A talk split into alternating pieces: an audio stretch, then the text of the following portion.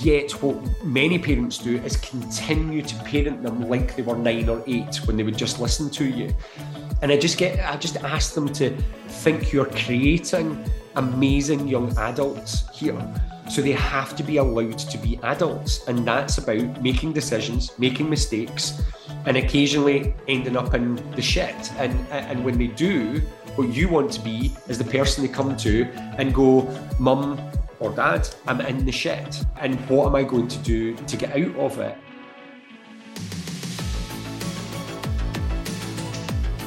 Hello, and welcome to Behind the Mother Mask. I'm your host, Annie Breen, registered nutritional therapist, master NLP practitioner, and transformational coach for exhausted mums who don't feel enough. My mission with this podcast is to lead with vulnerability by starting to lift the psychological mask you wear each day that protects you and others from the stuff that's hard to explain and talk about. It's about sharing from the middle, not just the open wounds or the healed scabs, but the messy middle. Let's go for honesty over perfection. Because I believe when you transform yourself, you automatically transform your relationships and parenting by passing down wisdom, not wounds. So, if you're up for that, you definitely don't need to do it alone. I'm here to lead you on what could be the greatest adventure of your life behind the mother mask, back home to yourself.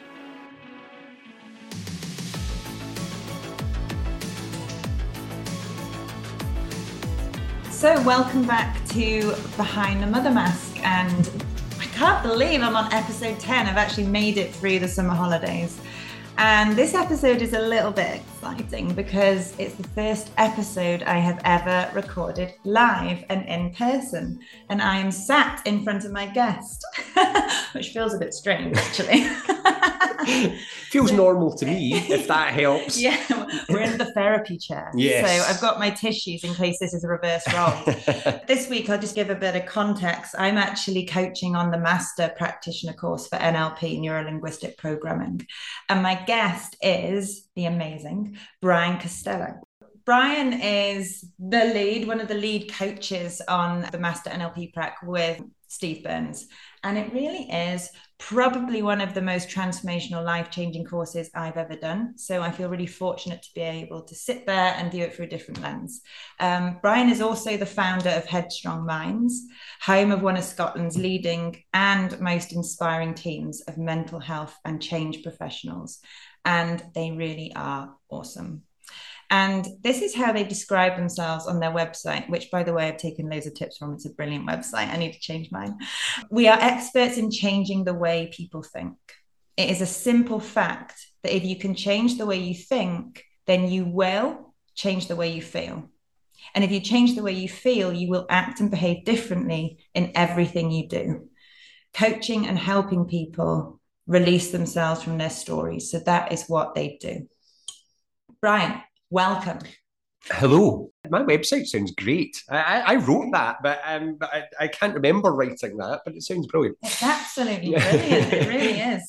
And um, you're like superheroes on there because you put your superpowers and your name Yes. and what you like to do. And um, And yeah. our videos where we are a bit silly, uh, and we we put our little. We I, I said to all the team. I remember when we were doing our videos, I was like, I want you to keep the camera rolling, and I want all of your mistakes because I'm going to put them in the video. And they were all like, "What do you mean?" Uh, but I think it works lovely. It makes us human. Uh, makes so- you human. And I bet that teenagers as well makes them feel comfortable and understood. Yes. understood. Yeah. Look, we're not infallible. Look, we're not perfect. Uh, Here's here's all the takes that didn't work. And that's exactly the nature of this podcast honesty over perfection. yeah, Um, so I want to start with this line that I read on your amazing website. go for it. The most powerless you will ever feel is not being able to help your own child. T- tell you more. What, what is that? So yeah, speaking as a as a dad myself and and knowing, I was very fortunate in that I started learning all this mind stuff when my kids were pretty young. In fact, probably uh, not that much older than Bonnie is now. So my kids were four and two when I first started learning all this. So understanding the mind has been a part of my parenting and uh, and as we grew up, as well as my wife, who also uh, studied it a bit. But even with all that knowledge, there has still been numerous moments through our parenting career where we have found ourselves powerless, and uh, and it and it's horrible and it's and it's scary because the job description of being mum or in my case being dad comes with this assumption that you can fix everything. And and when the kids are young uh, that tends to be kind of true. You know when your kid falls off their bike or when they bump their head or they fall down the stairs or when they can't sleep at night or when they've got a cold or whatever it is we tend to have strategies and ways of being able to do that and round about I, I, this is there's no science behind this. It's just my observation, and what's that? Almost twenty years of doing this, is that somewhere around about nine or ten, it starts to shift, and what happens is is the outside world stops affecting them as much as it used to. So what I mean by that is they don't cut their knees as much, they don't fall off their bikes. There's some mums listening to this going, "You've not met my 14 year old," or something like that. And what happens is the internal world starts to affect them a lot more. And as parents, therefore, we can find ourselves that Sudocrem and a plaster doesn't fix the fact that their whole friend group just exploded and that they are now ostracized or out of the friend group or whatever it might be. And it's that point where we can feel powerless because we've never been taught. So we don't have the information to know what to do to help them and that is terrifying. And actually, what it does, I think we're going to we might speak about this later. We might speak about it now. I don't know, um, but it paralyzes parents. Mm. like absolutely yeah. puts them into a place of paralysis where we we literally do not know what to do. So therefore, that can be very very scary. Yeah, and I can relate to that massively and it's almost like this feeling that i can't be happy unless bonnie is happy yeah and you do feel paralyzed because you want to fix you want to help you want to resolve their pain whatever that looks like yep. and it's interesting you say parenting career because it is a skill to learn it's a craft mm. to master isn't it it's not something that we're born with that okay you become a parent overnight so you should know everything. And I think you also say, following on from that sentence, that we take our kids to the dentist, we yes. take them to the doctors, we take them to the chiropractor, depends yeah. on what sort of family you are. and, and, but we don't think about taking them anywhere to help them understand their own mind. Absolutely. And it's because we know. So I, I, have a I have a theory on that. I don't know if you'll agree with it, Annie. I, I, my theory is is that when we are growing up, so us, like as the parents, the mums, the, the, the dads who, that, that are listening to this, when we're growing up, we are taught a strategy to deal with our physical health. So basically, what we get taught is, in my book anyway, it's a three step strategy. Number one, ignore it, it will probably go away. If it doesn't go away, then you medicate it. And if it doesn't work with medication, then you're obviously broken or something has happened to you. So what happens is you must go to whoever the professional is that fixes it. and normally, because we think medical, because it's something broken with me medically, I'll go to a doctor or whatever it is. But we're never taught that with our mental health. We're never taught a mental health strategy. What we're taught is stop being sad. As I always say, anytime I tell this story, you know, we teach our kids to comfort eat. Mm. Uh, you know, so you're sad, have a biscuit. You're sad, have a drink. You're sad, have the iPad, I suppose, is probably a more modern one, although they weren't there. For, for context, by the way, my children are now 23 and 21. So uh, we didn't have iPads, you know, and uh, when they were young, that was that was a luxury. So therefore, what happens is, is, is we grow up as parents without knowing that strategy. We take them to the doctor and we go, they're sad or they're anxious because we think it's a medical thing when it's not. It's, it's like dentistry. And I suppose it's probably like comparing dentistry and general practice medical. It's like they're in a similar field, but you wouldn't go to your doctor and say, I've got a toothache, can you have a look? Mm. Um, it's a different type of understanding, a different type of skill set. So I think that's that, that's something if I could teach mums. I know this is a mums podcast, so predominantly mums, but could be a dad in a car somewhere yeah. going, "You're listening to this." uh, and forced to listen. Exactly. yeah, mums like this is going on. I love Annie. Uh, she's she's going on in the background.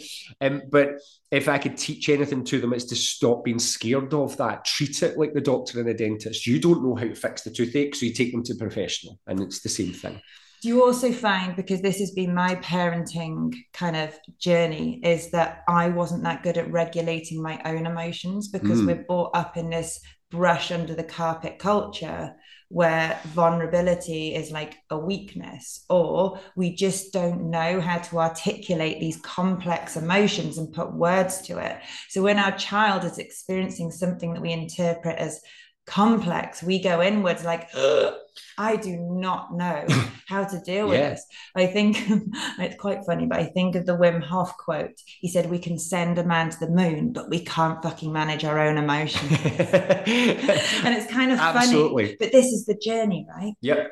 So, because obviously you ooze passion for this, mm-hmm. where did it start? Where did this passion for helping people, but specifically teenagers, understand their yep. mind and harness their potential come from? when when I first started doing all this mind stuff, uh, and the first course I ever did, uh, way back in 2003, was an NLP practitioner course, which I, I literally tripped into. Uh, well, say literally, that now makes people think I actually tripped into the room. So let me clarify that. What I mean by tripping into it was I had no idea what it was. Uh, I didn't know what I was going for. My boss booked her whole team onto this training for a very different purpose. It was actually to make us better at our jobs, which was uh, at that point technical training for a financial services company. And I came out of it going, oh my God, what is that? And my first thought was, in fact, two first thoughts. Number one was I want to do what he does. I want to do that thing, whatever that is that he just did. That that's my future.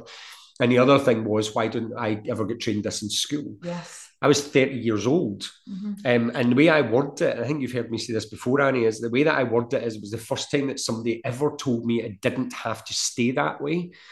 I just thought that was who I was. You just get this feeling that your this is your identity is like static. You know, I was still, I was a 30 year old teenager um, who had two children, can I point out as well? So as a 30 year old t- teenager with two kids, still living this life of, you know, whatever. And yeah, I did what from the outside would look like an okay job, and I was pretty good at it. I was earning what at that point was a an okay salary necessarily. What I didn't have, or what I did have, sorry, in my head was all of these still same hang-ups that I had in school. That I was too skinny, that I wasn't clever, that I wasn't good enough. Uh, all of this type of stuff. And I walk into this course and somebody goes, Oh no, you can change that. It's just do that. And then you go, just do that. And you go, yeah, just do that. And you go, do that. And you go, oh my God, that feels different. And you're like, yeah, look. And it was like, holy crap. It was like, why is nobody teaching this in school? Why is nobody teaching that to teenagers? And that was the the beginning, albeit that I will add, because I think it's important, especially with the nature of this podcast. You know, one of the biggest drivers to me really getting into this was my wife uh, because uh, after Amy, our youngest uh, child, our second kid was born, um, she had a, a fairly long love affair with postnatal depression, you know, that went on and off and caused a whole heap of things. And then anxiety appeared actually not long after I did that first course when anxiety started to appear. So at the time of me doing that course, she was an antidepressant, she was keeping it all quiet she actually went to see my trainer because I was nowhere near skilled enough to deal with it at that point. I am now, but at that point, and even then, she would have been too close. So she went to my original trainer and within four sessions moved further than she had in 18 months of counseling and two years of antidepressants. And it was like, this stuff is amazing. What's it doing? So I set off with the I'm going to help people with depression. But that's always in the background was helping young people and that then is now manifested now what 15 years headstrong's been around and um, and we now are, are probably I, I think a, a, specialist in working with young people mm. um, and uh, and the nature of that therefore is also working with the families which is as you kind of yeah. know from your training is a big thing you know the, mm. the parenting side of things is as much the mums and dads uh, as it is the kids or the mums and mums or whoever it is however your family's made up you know yeah And you say, you know, why that question, why is this not taught in school? Well, obviously, what you're doing with Headstrong is trying to change that because yeah. you are going into the schools. Absolutely. You? We've got a huge, huge schools uh, program now that's growing and, and it's crazy. It's like growing very, especially after COVID it's just like boom, boom, boom. It just it's, it's moving so fast. In fact, we keep on having to have phone calls about how do we keep up. Uh, but that's a nice problem to have, can I just say? But yeah, it's important to get it to the teenagers and or the young people as young as possible. Prevention is better than cure. A hundred percent. And I can totally relate to your wife i remember with my challenges as well it was a postnatal love affair because it taught me so much yeah it was bittersweet yep but i just remember standing in front of the fireplace one day with this kind of i didn't understand what a limiting belief was mm. but i felt the fear that i wasn't good enough that i couldn't yeah. cope that i wasn't up to the job and I feel it like now. And I just knew it wasn't going to be a short term baby blue thing. Yep. I knew it was going to be this kind of long, dark night of the soul that's never a night, um, which turned out to be the greatest self discovery journey of my life. But you mm. said also that you didn't feel good enough and you took all these kind of childhood, teenage beliefs into yep. adulthood. And I'm going to I'm going to come back to that in a bit. But what I just want to ask you is coming back to the beginning. So you're very much about helping people. It's not about helping them manage or cope or teenagers manage yeah. or cope. It's eradicating. and you said about going Dinny NLP, and I'm smiling because I can relate to this. oh, you just did that. It's kind of like a, yeah. a robot thing, but yeah. a bit more like yeah, absolutely. it really is quite incredible, and people do live accepting almost or believing that they are broken and they yep. can't be fixed, which is so untrue. So when a parent calls you initially to get help for their teenager and maybe themselves, what are you hearing are the kind of challenges or the issues that their children are struggling with and them? Yeah, so I think the mask.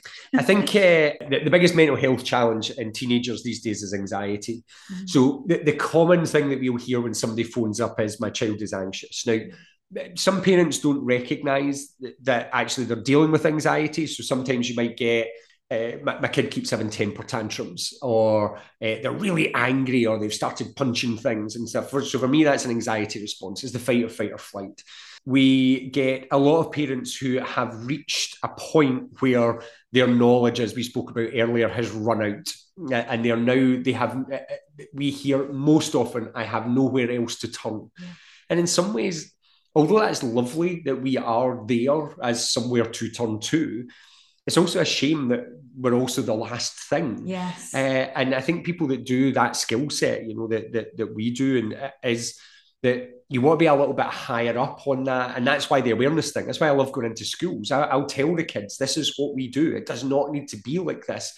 Why are you waiting for so much pain to have passed before you finally say, right, I'm just going to go here? Mm. Um, it's not the nicest thing in the world. And I'm sure it would be amazing if we could have it another way.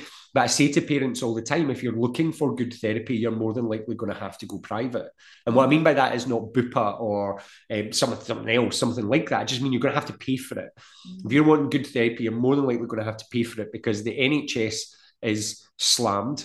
CAMHS, uh, child and adolescent mental health services, is slammed. So even getting in there for a what I call a common garden anxiety. So like my daughter is struggling with friendships, or uh, my son um, has, has hasn't left his room in three months and doesn't socialize anymore. Mm. You're not going to get any help really through CAMHS for that because they're dealing with the even more severe cases. But the issue is with CAMHS, and this is again just my uh, ins- uh, or my subjective uh, viewpoint from the outside, is that uh, you do CBT training. So that's CAMHS is pretty much based on cognitive behavioral therapy um, with little bits of counselling and some psychotherapy. So you, you train in CBT as a, as a nurse or whatever it is that you've been before. You now become a CAMHS counsellor or however you get into it. And you are run by people who aren't therapists, people who are not helpers. So you're challenged because you're not hitting your mark in terms of how many children can you see uh, the you only get to see them normally, not exclusively, but normally for six weeks. Mm. So if I'm watching that and I'm a really good therapist and I, and I really want to help, and then somebody from a CBT course says, by the way, I'm making sixty pound an hour.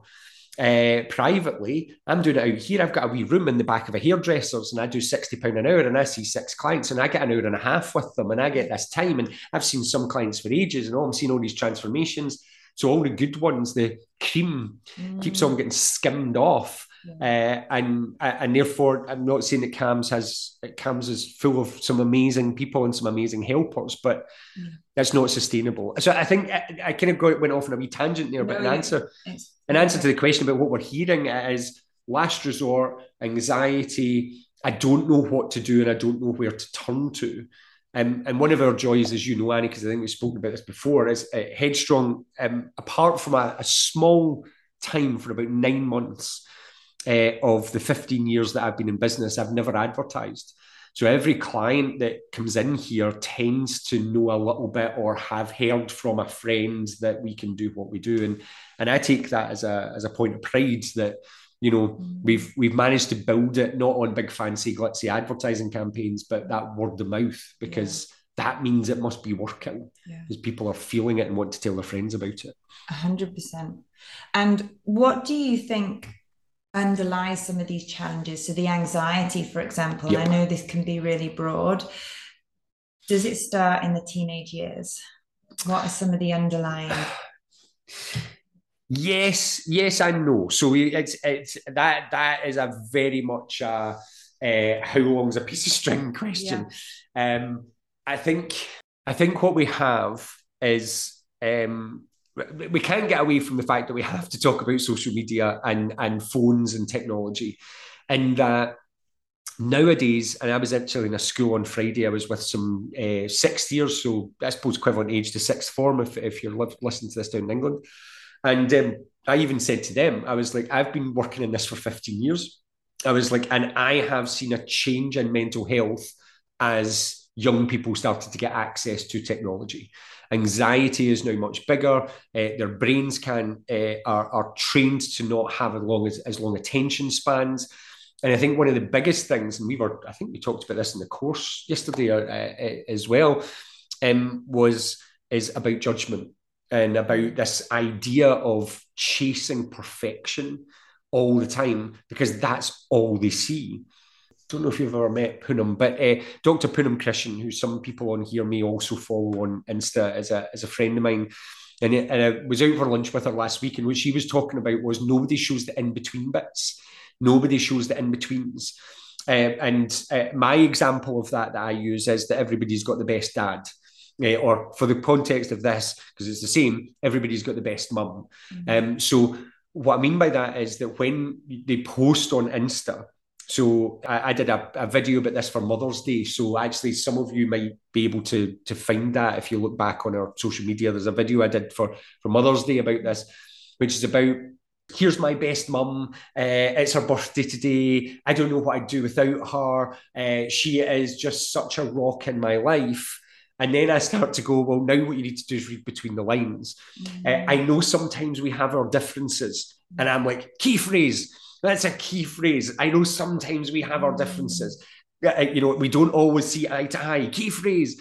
What I'm trying to see, get people to do is to see behind the scenes. That means they don't go on at all. Come on, that's not the best mum in the world. Uh, you know, uh, sometimes we have our differences uh, uh, and uh, we don't always see eye to eye means we argue like cat and dog, mm. uh, and and we're always at it. And actually, uh, for the most part, I find it a pain in the arse. Um, and I'm not using that. I know we all use these these terms colloquially and, and, and kind of uh, just as we do, but I'm trying to get people to point to as it's not as perfect as it seems. But when that's happening with things like body image, um, skin tone, how I live my best life, all of these things. A lovely phrase. I think I said this to you the other day. Uh, it was somebody I was doing a, a session and talked about living your favorite life rather than living your best life. And I thought that's such a clever little tweak because yeah. my favorite life is mine. Best life is for me competition. Uh, there's, there's something in that. So we're meeting many, many young people with these anxieties around not being good enough, not measuring up, and all of this. And very briefly, because there was two points to your question, was is this all happening in teenage years? Yes and no, um, because And I don't know, I, am sure if I was a parent now, if I had a four year old and they were kicking off in the same way as I used to sit my daughters down and make them watch Teletubbies because they just would go quiet.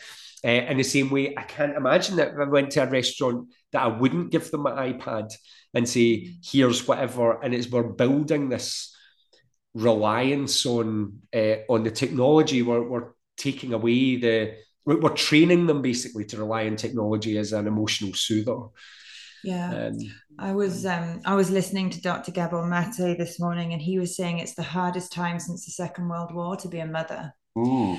And you know, there's just there's so much pressure, societal expectations, yep. and I think that sometimes that we're focused on surviving and kids are like fitting into that model of yep. kind of stress and getting by over kind of their personal development being a priority. And this is something I've learned. Like I'm currently working with a parenting coach because I want to change this. Yeah. And it's really interesting looking at these kind of power under and power over models of parenting. That if we were brought up by maybe mothers or parents that weren't emotionally attuned or they didn't feel worthy themselves. Yep you know that there is this kind of avoidant we don't know how to like face some of these big blowouts and these big emotions so we kind of avoid that was definitely my pattern and that can flip to anger and kind of power over and like managing yeah. behavior and that kind of thing so for me it's about looking at that kind of power with and this is a new paradigm this can really change how your values and your oh, priorities absolutely. and like it's stepping away from the societal norms and narratives and the shoulds and what's expected of you yep. and going with actually what does motherhood mean to me? What does this life mean? What what do i want to get out of this? What's my favorite life? Yeah what's you know?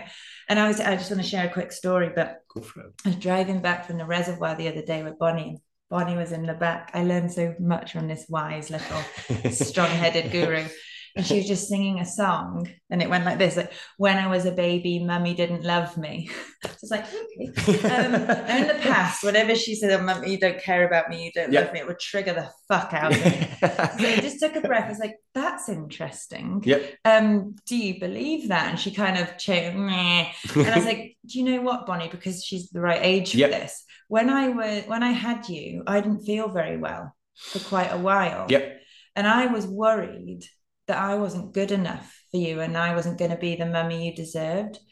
And she goes, Oh, quit your yakka mum. You're the best mum for me. but it felt, and it's, it's, this kind of feeling of repair that it's never too late. That yep. if you did struggle or you parented in a way that maybe didn't form or foster that bond or attachment and maybe we did use devices or we did use other kind of techniques so we could get our jobs done and yes. all the other things that are on us that we can always go back and we can always change that's it I think it's such an important point because this is not about me saying don't use your iPads to parent to parent your mm. children. You know, you've got these tools, you've got these things that you can use uh, in the same way as yeah, I would have used a uh, probably, in fact, I'm trying to think when the kids were young. Uh, I probably am. They're probably old enough for a videotape. Uh, that's probably how old they are. And a television. That's what we did when we were parenting. You know. By the way, I'm only 49 for anybody listening to this. Uh, we just did our kids a wee bit younger than many people do.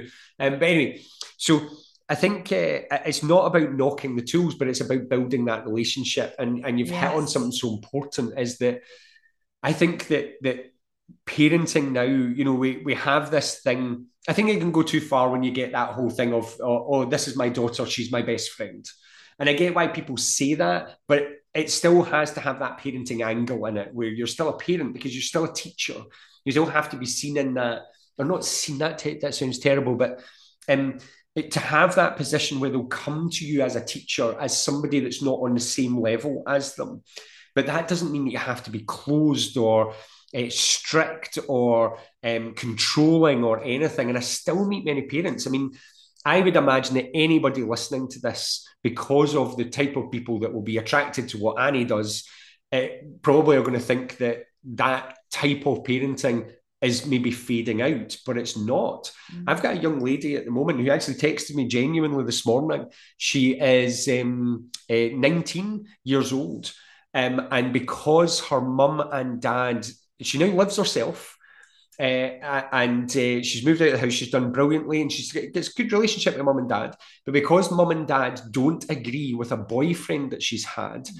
they're talking about installing cameras in her house uh, and getting her a ring doorbell so they can see if this boy is coming to the house. Mm. And and I'm saying to her, I'm like, what is going on? I'm like, that that is not the way to build a relationship mm. with your child.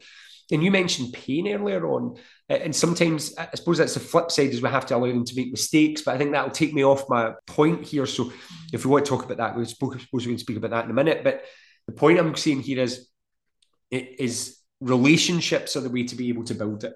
As an example, and she'll hate probably the fact I don't think she'll ever listen to this podcast. She's too young, but if she ever does, she'll hate the fact that this was out there. But but we were on holiday recently, and my youngest daughter had a relationship wobble. Mm-hmm. Um, and she phoned me and my wife. Mm-hmm. And she's 21 years old.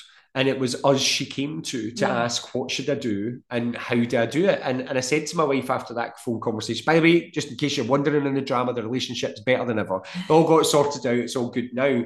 But the fact that she came to us, I was like, and we were first.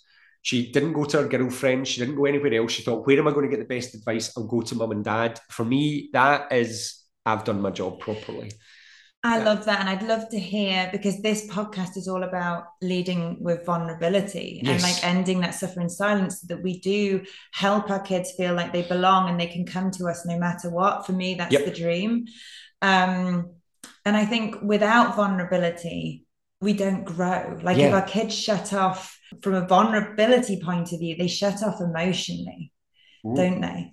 So, how do we because I bet you hear all the time parents um, phoning you saying, I just can't get through to them. Like they're shut yep. up in their room. Like whatever I do is never enough. Like I can't. What, how do you start to foster that kind of bond and that relationship again with child or what can parents do yeah so i think it is about stepping back it, it starts with you as in so if you're a mum listening to this or a dad I suppose but if you're a mum listening to this you're the adult so you need to go first and you need to read the situation. So therefore, when we were teenagers, for instance, there was things we didn't tell our mums. Yeah, I still have this thing now about this. I meet parents all the time that are looking for full disclosure, and you're like, she doesn't tell me anything. Well, there's probably plenty of stuff you didn't tell your mum when you were 15, mm. you know, because it's not part of their life anymore. And therefore, there's this again, this thing of of building a relationship by understanding that that's what it is. Mm. Uh, but I think parents, if I go back to what we said earlier about that nine, 10 year olds change, mm. up until that point, most of us as parents are very active, hands on, and then it begins to change. So that by the time they're teenagers, we might be shut out of certain parts. They're not shut out of certain parts of their lives, but we don't have access to certain parts of their lives. They have their own friendship groups. Maybe they are in relationships that you never see. All of these different things. Yet, what many parents do is continue to parent them like they were nine or eight when they would just listen to you. And I just get, I just ask them to think you're creating amazing young adults here. So they have to be allowed to be adults. And that's about making decisions, making mistakes, and occasionally ending up in the shit. And, and when they do, what you want to be is the person they come to and go, Mum or Dad, I'm in the shit. Yeah. Uh, and, and how and what am I going to do to get out of it? And I think many parents, because they go down this, you're, you're hanging around with the wrong people, or this is wrong, or that's wrong. And yes, we have to be part of that. We that that is a role of ours. We have to speak from experience. But if you don't have a relationship, then why would I listen to you?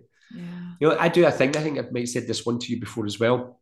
I have a thing about, you know, uh, I, do this when I do school presentations to parents when I'm talking about exams, for instance, for like upper school and, and when they're going into their exam years.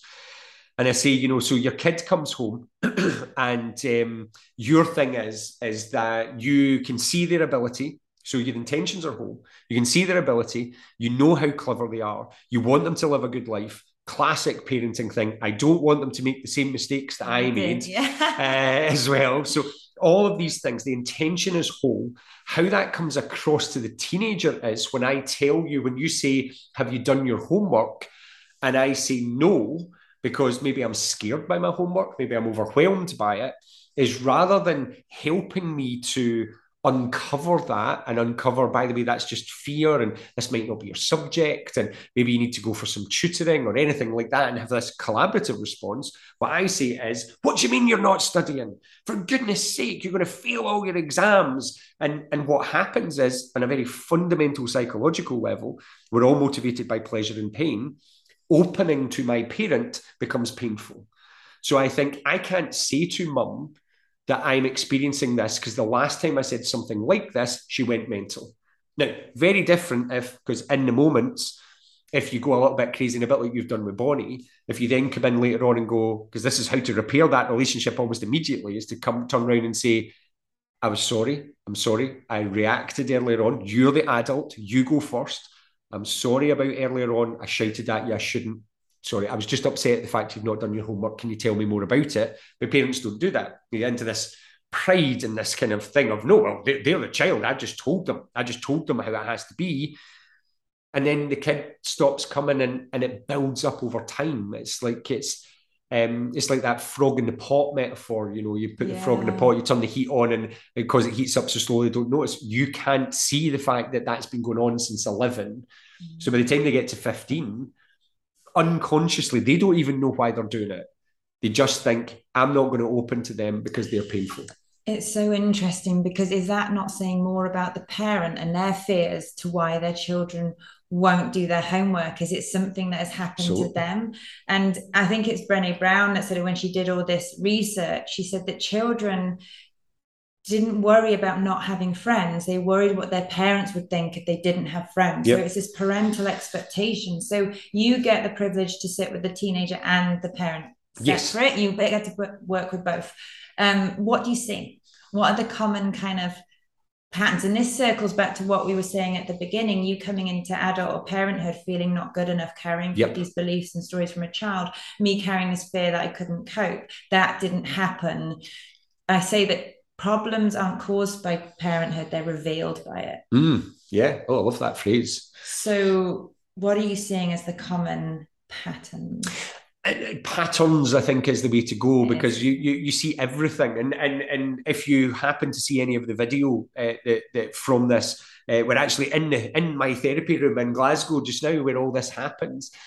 Um, I think to be very positive, I I see many many parents who want to help, yeah, and want to make it better, and it's often driven by I know what it felt like, yes, and therefore I don't want my kids to have to go through that. So we very rarely see the um the kind of somebody coming in and flinging a child into the the chair that you're sitting in just now and going fix them. Uh, I don't know what to do. That's not what tends to happen. We tend to see these parents who are who are lost, who are like we said at the beginning, feeling powerless who are just looking for some hope. Because again, to kind of bring us full circle, that that powerlessness feeling, that helplessness is often a lack of hope. It's like we don't know where to turn. I've asked the school, I've asked the doctor, I've done myself, I'm a parent, I've tried this, I've spoken to my mum, I've spoken to my friends, I've done this, I've been nice, I've been hard, I've been this, and nothing is making a difference. And therefore they just want their kid to feel better. Mm-hmm. And I think the overarching pattern is, is that we see parents in here that just want to make things better. Mm-hmm. Very occasionally, uh, what we see is, and I train my, my team in spotting this, is that, and we've kind of alluded to this a couple of times, doesn't always happen this week, can I just say, but um, where you start to notice that the parent is the problem. Uh, and you start to see, ah, right, okay, I get it, I can see what's going on I had a young lady in here, and again, can I just say, mum's motivation was absolutely, I am scared shitless that my wee girl is breaking herself. So there's a, a young girl with a, a, a, who had shown signs of an eating disorder. Mm-hmm. And uh, mum was just terrified, as you would be. Uh, this little girl seemed had uh, not before I saw her had lost a, a shed load of weight at an age when she shouldn't be. I think she was about 11, 12 years old. Um, an absolute shed load of weight, ended up hospitalized and all sorts of stuff because of this. So obviously they're ter- she's terrified. But this young lady, by the time I met her, was already starting to look a bit for healthier weights. That she'd managed to get her eating back under control. And she sat in here, and I asked her once mum had left the room, I said, Do you think you've got a problem? And the wee girl's answer was, No, I don't think I have. And she's like, and I said to her, you just fed up with the fact that you just keep getting taken from one person to another person because mum's going, She's got a problem. But mum, out of her fear, had just kind of stopped listening and stopped noticing. What actually uncovered was there's a potential that this young lady is actually autistic.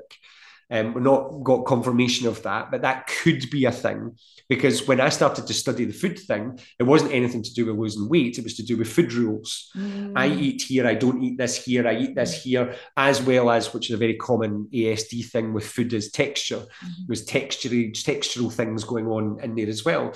Um, and we did two sessions, and I left mum in the second session, and, and it, it, we did this whole session together, which is unusual.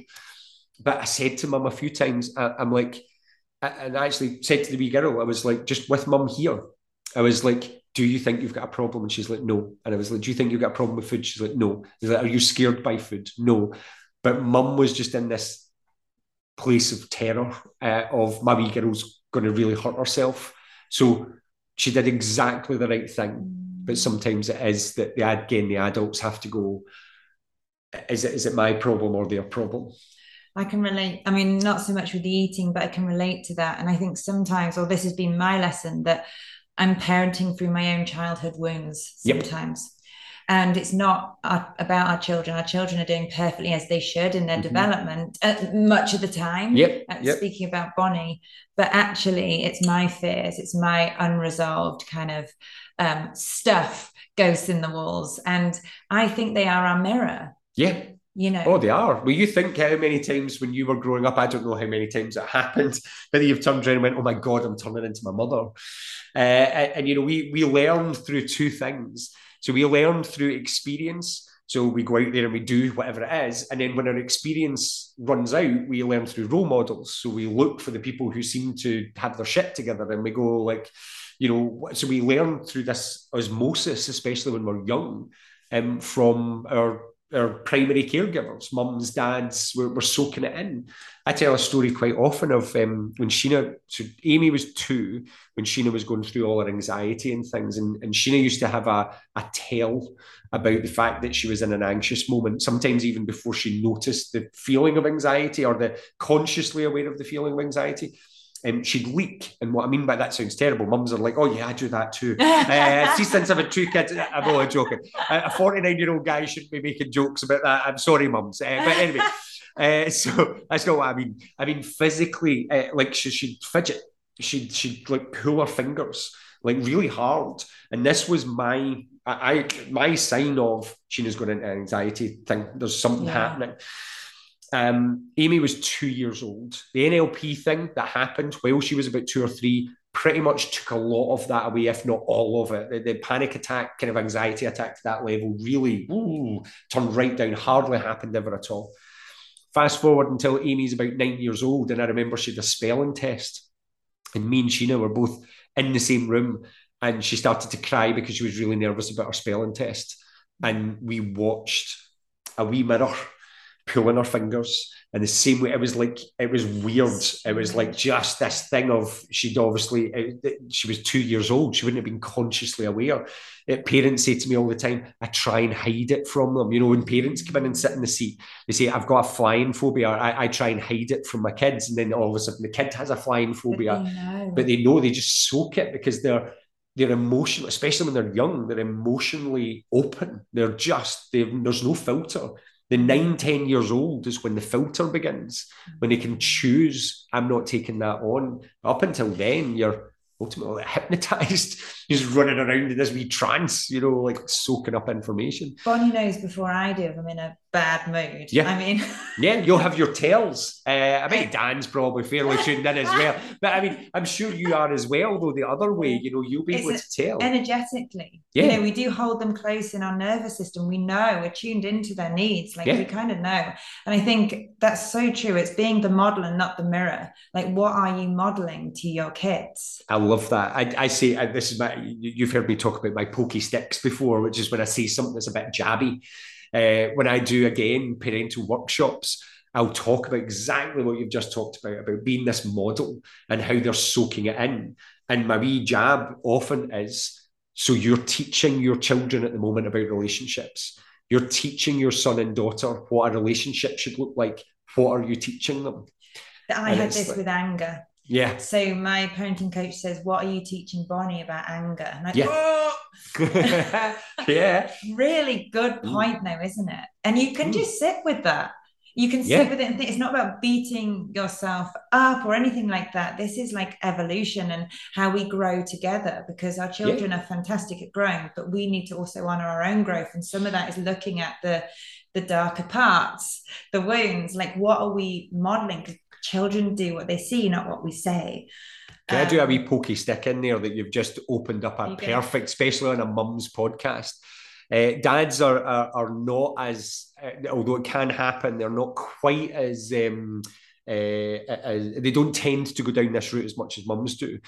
But for mums, uh, one of the things I talk about are parents, but mums specifically are, are more more often is that I talk about putting yourself first because many, many mums will put themselves second, uh, sometimes even third.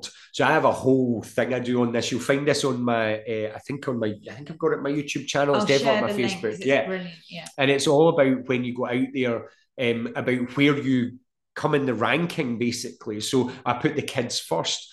Uh, or a bit, a bit then for many people they put their kids in their partner and then it's them and all sorts but you can see this longer in the video the point is, is as you just said though Annie is what are you teaching them if if you're running about frantic, if you're not putting yourself first, if you're not happy, if you're if your kids are dressed in Stone Island while you walk around in Primark and so, so, turn around and go, I'm quite happy with this. I don't mind. And you might be. That's fine if you're happy with that.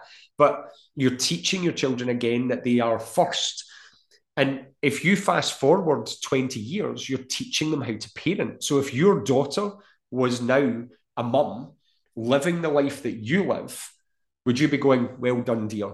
Fantastic. Well done, honey. You're doing brilliant as a mum. This is what you should do. Make sure you're running about to all those clubs. Make sure you put yourself second. Definitely never see your friends. Never go away for any time yourself. No, don't go and get your hair cut because that money should be spent on the children. Mm. Don't make yourself feel nice. Don't do any of that. And it's exactly what you just talked about. It's like we uh, we we are teaching our children in advance. So right now, you're teaching your children about parenting. So teach them about the parent that you want them to be by being the parent that you want them to be, which is free, fulfilled, content, all of those things. And how you do that is by putting yourself first. But Annie will share the link and you can see that. Yeah, I love that. And just I, we didn't I didn't time this, sorry, but just to finish, it's okay. It's, it's been brilliant. But just to kind of bring it to an end, what can parents start to do then to help themselves and to help their teenagers? What are maybe three main resources that you would like to gift them to help them on this this journey? Okay, so I think uh, yeah, we've covered we've covered many of them. I think already. Mm-hmm. I think one is learn how to be a parent. There's a lovely phrase you might actually know. You're always good with your coach. You might actually know who said this. Um, but I, I, it's not mine. I wish I could claim it. But um, it said what what children don't realize is they're also watching their parents grow up, mm. um, and it's this idea that um, we we think I've got a thing in uh, in my my book in my second book about teenagers um, where I talk about the fact that we have to accept that we're going to mess our children up, and this thing that we can't be perfect. That we ha- we have to learn that for many of us, not all of us, but for many of us, not that parenthood came as a shock, mm-hmm. um, uh, but that parenthood came from a place where you were living a life, living a life, living a life. You know, maybe you were out every weekend. Oh, I saw my friends. You know, I did all this. And then the pregnancy is great, you know, it's all exciting. You're buying prams and bottles, and oh, look at this, and oh, look at this cute wee outfit. And then, boom, baby's born, and the reality begins. Mm. And all of a sudden, there's this huge identity shift. Um, and you have you're given this wee baby. I still remember that happening with Jodie. You're given this baby, and right, get on with it. Mm. And there's nowhere else I don't think in life we we we're not even imagine if it's 17 years old or whatever age it was for people listening, somebody appeared outside your house, gave you a car, mm. and went, "There you go, on you go. Uh, just go on with it. I'm sure you'll be fine. The motorway's down there. You'll be able to get to work in 20 minutes now. Just go on with it. No, no, we have to do driving lessons. We have to do driving tests. Yet we're given a fully fledged human being uh, and to get on with it ourselves, with, as you said already, so beautifully, you know, all our traumas and stuff that we've hung up from our parents. So I think number one is learn how to be a parent and know that it's, in fact, I'm going to make it a number two. I'm going to echo exactly what you've said, which is be vulnerable and know when to ask for help and be vulnerable in front of your children. Be honest. Uh, yeah, be honest. Uh, my my dad passed away in 2003. Uh, not long after actually, I started learning all this, and I remember people saying, "Are you taking the kids to the funeral?" And I'm like, "Yes, uh, yes, we are. I want them to be around." life. I want them to see that people are allowed to be upset about these things. And it just felt like a most natural. I don't know why I wouldn't, but I hear so many parents taking children out of these emotionally vulnerable moments because oh I don't I want to protect them. I don't want them to see it. It's like no. Now that doesn't mean that by the way if you and your partner are having an absolute blazing row you should be inviting the children in so they can see vulnerability. Come and see this. Uh, come and see what your father has done and how I'm going to speak to him. I'm not saying it like that or whatever again. There's many family makeups. But so I think it be vulnerable would be be number two. Um, and I think as a number three um, just off the top of my head, is don't make going for help to a mental health resource, whatever that may be, your last resort. Yeah. Like have it on your list, like a dentist or a doctor or whatever. I, I, say to young people in here all the time, especially when they come in about, say, 11, 12, 13, that type of age. I say, you've learned more than you think you have. Is one of the things you've learned by coming here is that if you have a mental health problem, somebody can sort it out. And I'm like, if you've learned that at 11, 12, or 13, you always can remember imagine? you're always welcome back. I'm never going to go, What are you doing back? Uh, we fixed you before. That's not what it's like. You can't have one bath and be clean forever. So, therefore, stuff happens, life happens, and sometimes we need a help. And I always say to them, Just remember that we're here. And if you need a help, just shout us and we'll be able to help you in the same way as the dentist or the doctor would. Can you imagine the changing the pattern? Yeah. You know, modeling that that it's normal to go and ask for help, that it's normal to honor your self-worth, to honor your mental yep. health, to nurture it, nourish it, as you would your physical, as you would looking after your plants. Yeah, you know? exactly. You know? That's it, isn't it? It's, it's growth. It's this yep. mutual evolution. I love that quote about growth because we are growing, and this is how we show our kids their potential.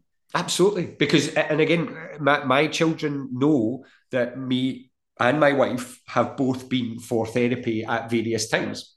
Both me and my wife went actually for therapy very recently, and it was like, "Where are you going?" Oh, I'm going to see. I'm going to see my counsellor. I'm going to see my therapist. I'm going to see this person. It's an open conversation in our house, and therefore, when our kids have hit wobbles, they've said, "Who do I go and speak to?" Rather than what do I do? And then I would hope that if they choose to become mums themselves, that they will then instill that in their children, who scarily enough will be my grandchildren, and that might not be too far away, technically speaking, at 23 and 21. But uh, it's like if we can make them both through 23, that's what age Sheena was, and what age Sheena's mum was when she had her first baby. So we're just trying to get them both through 23. if we can get them both through 23, we've broken the generational gap. That that's it as a generational gap anyway. But I think, yeah, it's like it's that open. We hide ourselves so much from our kids, and I love what you're saying there about the vulnerability. I think it's just be a human being and show them you're not perfect, and that means sometimes going up and saying, "I'm sorry, I shouted at you earlier." And I shouldn't have. Now, some other times you're going to go, I'm sorry I shouted at you, but I was right. Yeah. Uh, you needed that. You needed to hear that. So yeah. I'm sorry I shouted at you and you were upset, but I you, I needed to do that because you needed to be aware. But sometimes if we have like if we're trying to build a relationship like we would do with anybody, sometimes you has to have to be the adult, go first. I, I I was wrong in what how I did that. I didn't do that right. Or like you had a conversation with Bonnie recently about I wasn't well when you were young. I wasn't in a great place, and therefore, you know, I think you've missed this and this because that that's to the repairing that starts to repair. It's so liberating, but it validates what they know. Yeah, that's it. Uh, they that's think I'm crazy because my mum didn't love. No, actually, Bonnie, you're right. You're Yeah. not crazy. Yeah. You're a goddamn cheetah. goddamn Glennon Doyle. So I think you've covered it, but just to finish up, why do you think parents mask and suffer in silence? And what advice could you give? But I, what you just said was beautiful. It's about being vulnerable, Yeah. being honest, asking for help, making it part of the normal. Yeah, uh, get away from this idea of being scared of it. You're not scared of toothache. You're not scared of a flu. Uh, you might be confused by it. You might not know how to help them. You know, if they've got a, something going on, you know, medically or whatever. But you go, I know where to go. I know where I'm going to go and get that help. And if a quick Google, and I'm sure this is part of Annie's thing as well. You know that just even just using the resources that you have. You know, it's like mm. there's people around that can help and guide. And I just add one thing into that because I think it's important is to know that not all therapy is the same. So if you mm. were to go as a parent and your kid goes to therapist A and comes away going, that was pure rubbish, that doesn't mean that therapist B is going to be rubbish. And sometimes it's, I, I, again, I, I talk to people about when they, when they're working with their mental health, is uh, this is maybe uh, an example that will work for a lot of people, but it will work for some. It's a bit like choosing a car, uh, in that um, you do want it to have multi-point seat belts, uh, and you do want it to be this, and you do want it to have this. But really, when you test drive it and you get a feel for it, you're like, oh, hang on a minute. Do you really know what the brake horsepower of your car is? Do you really know what its top speed is? Do you really care, or is it more about how it makes you feel? And I think that's the same with a therapist. You can go out there and look for a, a gazillion certificates and degrees. Uh, and I would always say be careful about this because there's also a lot of people out there that will take your money and not have that. But just because you have a degree or that person has that thing that says I'm a psychologist or I'm a this therapist doesn't mean they're any good. Yeah.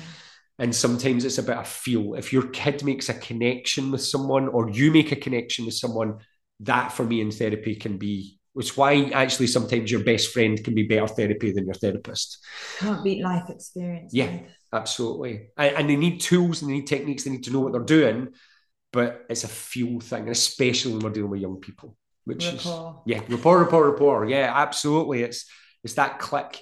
We we spend one of the f- bits of feedback we get most often in here is they're not going to the pro- they might not speak to you, they might not speak to you, they might not speak to you, and then they come out going blah. Sometimes they don't speak to us, but that's very, very rare. Normally, actually, what happens is I really enjoyed that. Imagine your your child coming out of therapy and the first thing comes out of their mouth was that was really good. I really enjoyed that. Not they have to come back next week. That was really hard. It's like that was really good. Can I come back again? Transformational. isn't? Absolutely, absolutely transformative. It's all about relationships. Oh my goodness. I mean, thank you so much. And I'm going to make sure that all the links to where people can find you and that Facebook video and obviously your website are put in the show notes. Perfect. And I'll just finish by saying every once in a while, blow your own goddamn mind. That's on your website. Nice. Thank you very much. you. Thank you so much. Cheers, Annie.